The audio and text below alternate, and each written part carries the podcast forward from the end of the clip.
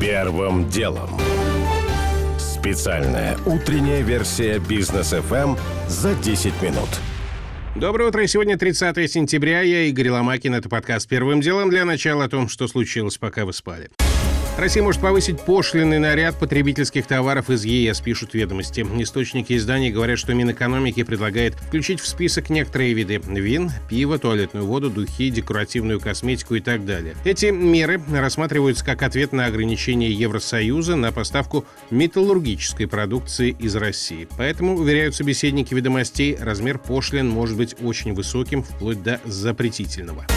Facebook в России могут оштрафовать на миллиард рублей с лишним. Сумму, равную десятой части всей его выручки, пишут ведомости со ссылкой на пресс-службу Роскомнадзора. Протокол за повторное неудаление запрещенной информации ведомство планирует вручить представителям компании 4 октября, после чего документ будет направлен в суд.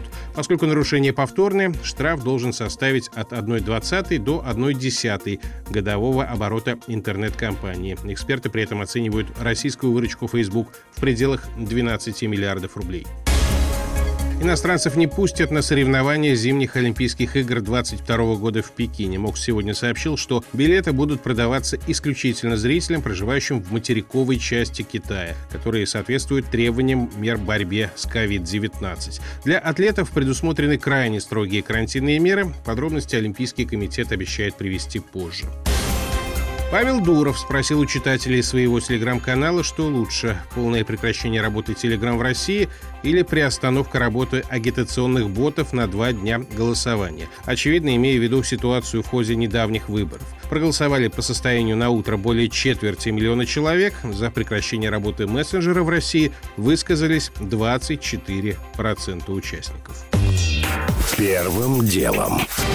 К основным темам. Начнем, разумеется, с Ильи Сачкова. Основатель и гендиректор группы IB оказался под арестом по делу о государственной измене. Статья такая, что подробности обвинения мы вряд ли узнаем. Версии произошедшего, впрочем, появились быстро. Компания Сачкова не скрывала, что сотрудничает с Интерполом и Европолом, другими международными организациями. При этом в России работала как с частными заказчиками, так и с государственными.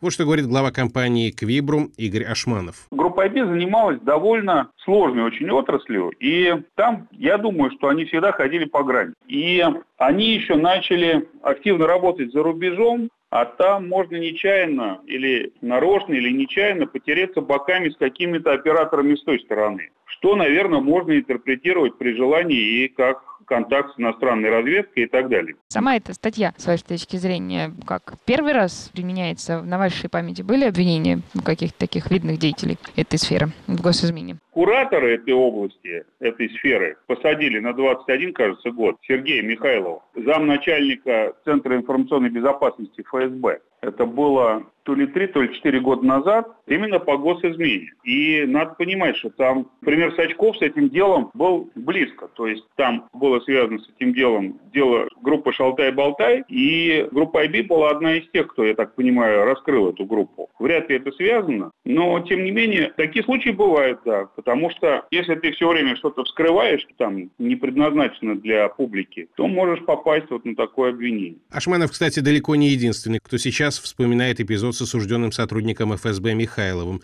Источник газет «Коммерсант» утверждает, что Сачков был с ним хорошо знаком, как и с другим фигурантом того дела Русланом Стояновым из лаборатории Касперского. В процессе основатель группы IB выступал свидетелем обвинения. Впрочем, есть и другие предположения. Например, многие сразу вспомнили, как подчиненный Сачкова Никита Кислицын в 2014 году давал некие показания сотрудникам ФБР и делал это с ведома шефа в стенах посольства США в Москве. Сторонники этой версии говорят, что Кислицын мог сказать сказать лишнего с точки зрения наших спецслужб, разумеется. И еще любопытная деталь. Источник коммерсанта говорит, что Сачков в последнее время постоянно жил в Сингапуре. Там у компании находится глобальная штаб-квартира. Тем не менее, сдержали бизнесмена в его московской квартире. Как пишет газета, под каким именно предлогом ФСБ смогла выманить Сачкова на родину, или он приехал добровольно, пока неизвестно. Первым делом. Новость про Сачкова, конечно, вчера многих поразила, но на самом деле оказалась не такой уж уникальной. С момента появления в УК в 1997 году статьи госизмена по ней было вынесено, судя по открытым источникам, 118 приговоров. Около трети содержали наказание ниже низшей планки, что может косвенно говорить как минимум о слабой доказательной базе. Но оправдательным был только один приговор. При этом измену в последние годы стали инкриминировать людям, не имеющим отношения к специальным и силовым структурам, продолжит Георгий Бофт. Когда речь идет о журналистах, ученых или в данном случае предпринимателе, работающем на международном рынке, то возникают сильные подозрения, что под госизмену могут попасть теперь чуть ли не любые контакты с иностранцами. Особенно, когда речь идет о высоких технологиях. По логике, что чем выше технологии, тем выше риск. При этом то, что еще лет 8-10 назад, не говоря уже о 90-х, никак не считалось госизменой и шпионажем, сегодня запросто может быть сочтено таковой. Спецслужбы стараются все сильнее и при желании могут подогнать под статью, кажется, уже даже участие в международной конференции и тем более совместную научную работу с иностранцами. А уж работу IT-компании, специализирующейся на кибербезопасности и работающей в том числе за границей, с тем же Интерполом, тем более. Возможно, индульгенцией могло бы стать попадание в немилость к США, как попала лаборатория Касперского, а ранее Павел Дуров. Особенно попадание под санкции. Но тут Илье Сачкову не повезло. Американский Forbes посчитал его перспективным бизнесменом. Георгий Буфт. Первым делом.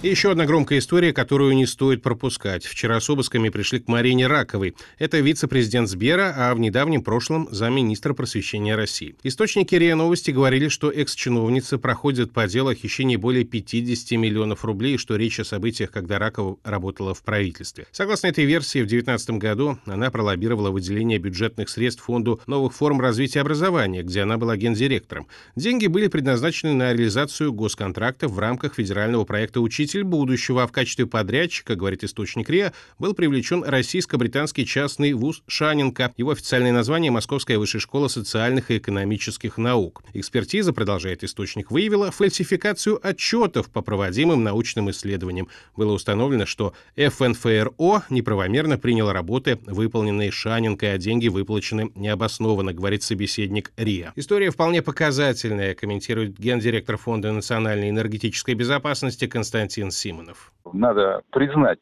со всей очевидностью, что государство в сфере образования и науки сталкивается с одной очень серьезной проблемой. Деньги-то дают и активно дают. Но вот что с этим на самом деле происходит, это колоссальный вопрос. Потому что много таких модных, хайповых проектов успел заявить, прибежал в кассу, тебе насыпали денег вперед. Ну, а дальше отчитываешься красивыми презентациями. Все это подменяется модными историями, за которыми нет никакого смысла, кроме красивых оболочек сейчас тоже вопрос. Вот эта история вообще в целом аудит того, как финансировались модные образовательные проекты, или же это просто какая-то разовая вещь? По состоянию на вчерашний вечер экс-чиновницу все еще допрашивали, при этом, как передает РИА Новости, и опять же со ссылкой на источник, следственные действия проводятся также у представителей окружения Раковой, в том числе бывших сотрудников фонда, где она была гендиректором. Что касается Сбера, где Ракова сейчас вице-президент, то банк заверил, к его деятельности эта история не имеет никакого никакого отношения.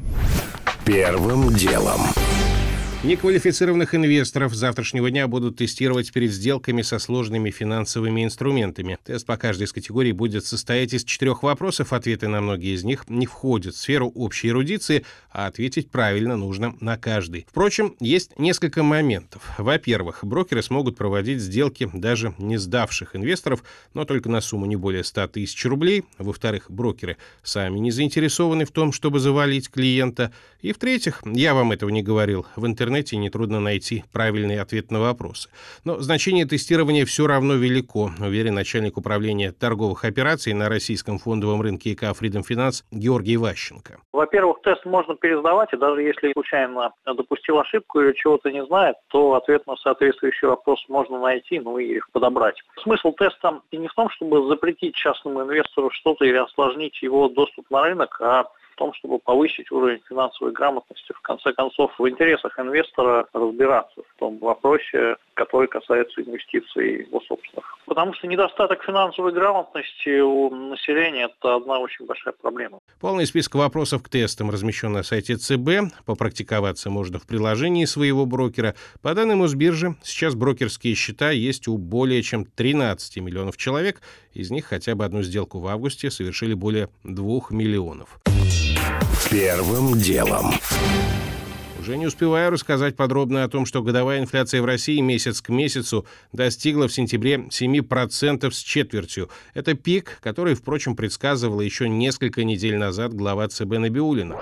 О том, смогут ли на самом деле в России заблокировать YouTube в качестве ответа на удаление двух немецкоязычных каналов RT немецкие власти уверяют, что никакого отношения к этой ситуации не имеют.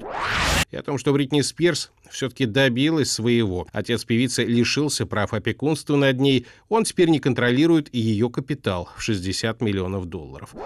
У меня пока все. Это был Игорь Ломакин и подкаст «Первым делом». Кому мало, переходите в «Браткаст». Первым делом. Специальная утренняя версия бизнес FM за 10 минут.